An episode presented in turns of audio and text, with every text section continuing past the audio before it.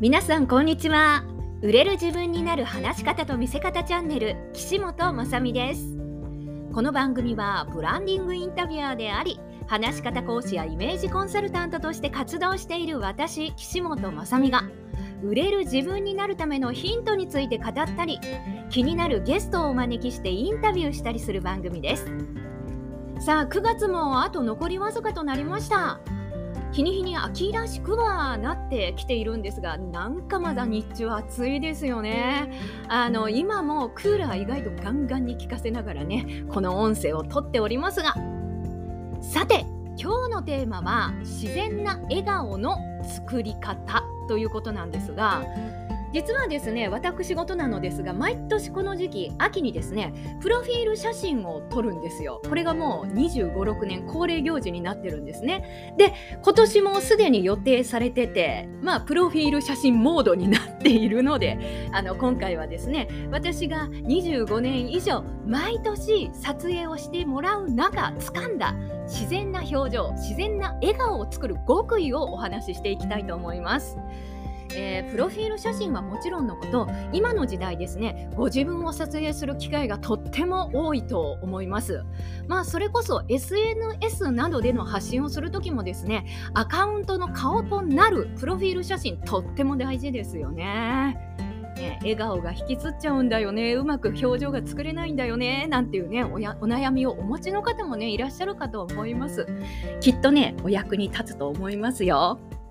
さあということでプロフィール写真を撮ってもらうこと。皆さんどうでしょうか？好きですか？嫌いですか？得意ですか？苦手ですか？えー、私はというとですね今でこそすごく好きですね。とても楽しみな行事になってるんですがついそうですね67年ぐらい前まではもうむちゃくちゃ憂鬱でした。なぜならうまく表情が作れなかったからなんですね。もうねあの所属事務所のスタッフからもねいつもねダメ出しされてましたね。もう岸本ちゃん顔が引きつってるやんか。こんな写真じゃもう仕事もらえへんよって。ね売り込みに行かれへんわ。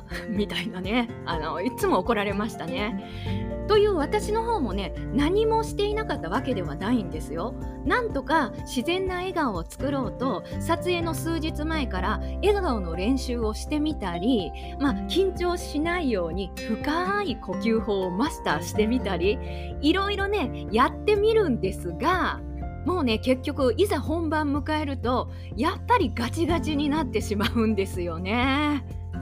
もう私ってダメやなって自分の不甲斐なさに落ち込むことも毎年の恒例になってましたね。そうなんです。プロフィール写真を撮るごとに自己肯定感が下がるというね負のスパイラルに入ってたんですよね。そんなダメダメな私だったのですがあることをするようになって以前とは比べ物にならないくらい自然に笑顔が作れるようになったんですよね。え本当ですか？って感じですよね。そんな方法があったら知りたくないですか？それではね早速その方法とやらをお伝えしましょう、えー、それは何かというと言葉をつぶやきながら表情を作ることです。えどういうこと？って思った方もいるかもしれませんね。あのちょっと具体的に言うとですねまあ例えば「こんにちは」とか「よろしくお願いします」だとか「ありがとう」だとか「楽しいな」だとかまあ言葉は何でもいいんですけれどポジティブな言葉をつぶやきながらその流れで表情を作っていくっていうことなんですね。するとですねすごく自然で柔らかい表情柔らかい笑顔が作れるんですえ本当？たったそれだけで？って声が聞こえてきそうなんですがはい本当なんです。それだけでできちゃいます。ぜひ今その場で一度やってみてください。ではまずは何もしない状態で笑顔を作ってみてください。はいどうぞ。はい続いてありがとうっていう言葉をつぶやいてその流れで笑顔を作ってみてください。ではいきますね。はいどうぞ。はいどうでしょうか。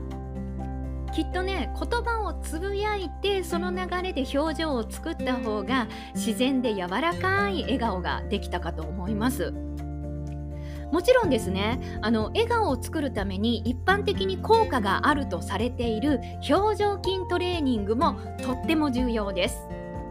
なぜならそもそも日本語って表情筋をあまり動かさなくても話せる言語なんですね。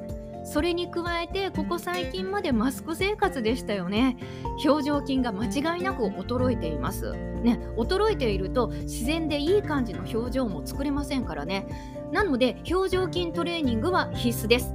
ただですね私の長年の経験から言うとですね表情筋だけ鍛えても緊張しいの方はなんかやっぱり緊張してねガチガチになっちゃうことが多いんですね。私がまさにそうでした。うまくいく時とうまくいかない時のムラがすごくありました。ですが言葉をつぶやくようになってからそのムラがなくなったんですね。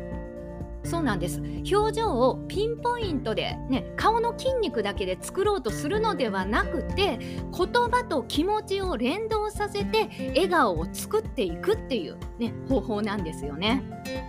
ということで結論としては事前にトレーニングで表情筋をほぐして笑顔の練習をした上で本番は言葉をつぶやきながら表情を作っていく。